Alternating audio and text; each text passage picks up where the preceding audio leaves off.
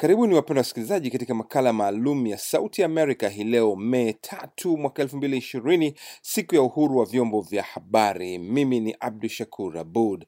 Siku hii inaadhimishwa kote duniani hii leo, lakini kama mambo mengi mwaka huu, kutokana na janga la korona, siku inaadhimishwa kupitia vyombo vya habari na mitandao, bila ya kuwepo sherehe maalum za kawaida kuhamasisha haki na uhuru wa waandishi wa habari na vyombo vya habari.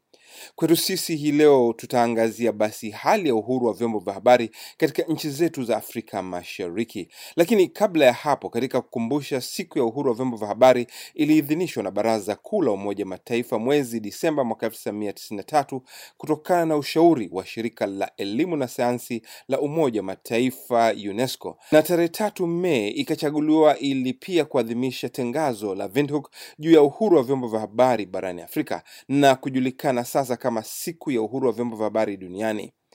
Kauli mbiu ya mwaka huu ikiwa ni uandishi habari bila ya uoga na upendeleo, na katibu mkuu wa Umoja wa Mataifa Antonio Guterres amesema wakati janga la COVID-19 likiendelea limetoa pia fursa la kutokea janga jipya la pili, nalo ni habari za kupotosha kutokana na ushauri wa hatari za afya kutokana na nadharia za dhana zisizo na msingi. Anasema kwa hivyo vyombo vya habari vina jukumu muhimu kuripoti juu ya habari zilizothibitishwa kwa msingi wa habari zenye ukweli wa kisayansi na uchambuzi. Siku ya leo basi, taasisi mbalimbali mbali za dunia hutoa takwimu na orodha ya hali ya waandishi wa habari katika karibu mataifa 180 za dunia, na katika orodha nyingi Norway inaongoza kuwa na uhuru mkubwa wa waandishi wa habari, na Korea Kaskazini ni nchi ya mwisho kulingana na Freedom House hapa Marekani.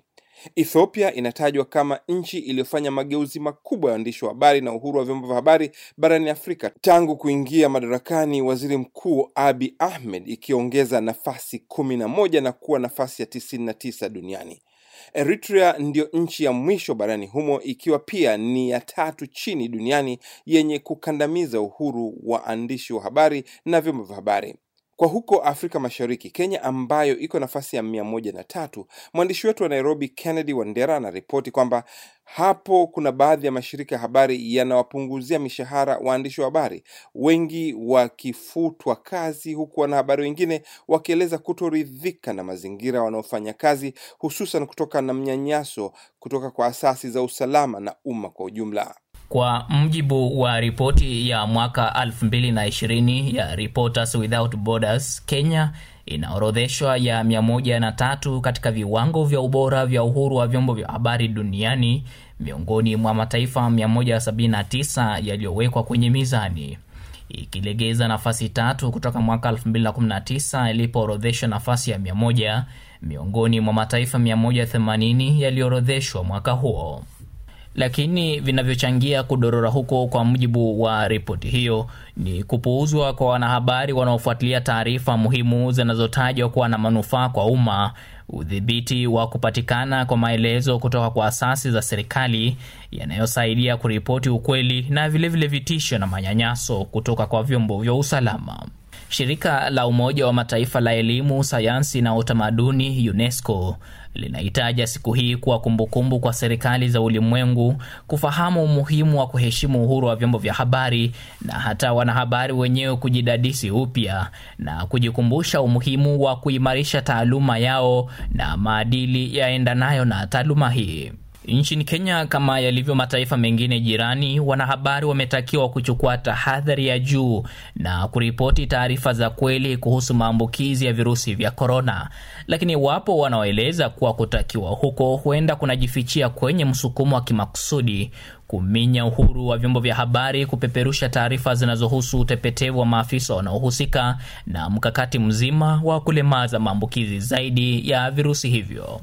Leonard Mambo Mbotela, mtangazaji mkongwe wa idhaa ya taifa KBC nchini Kenya, anaeleza kuwa katika mazingira ya sasa inakuwa vigumu mno kwa mtu au asasi kumenya uhuru wa vyombo vya habari. Siku hizi kuna stesheni nyingi ama vituo vingi vya runinga ambavyo vinatangaza humu nchini na watu wanafurahia. Kama upendi hii unakwenda kwa hii, kama upendi ile unakwenda upande ule mwingine, na uhuru wa habari uko vile vile, na hakuna kitu kizuri kama serikali kutoa uhuru kwa vyombo vya habari. Wana haki pia ya kukosolewa. Vyombo vya habari vina haki pia ya kukosoa serikali. Kwa mujibu wa maelezo kutoka kwa Joseph Njane, msomaji habari katika kituo cha habari cha Radio Citizen, wanahabari nchini Kenya bado wanapondwa pondwa na kuwekwa katika hatari. Tumekuwa tukishuhudia kwamba kuna baadhi ya wanahabari ambao vilevile wamepoteza maisha au kujeruhiwa,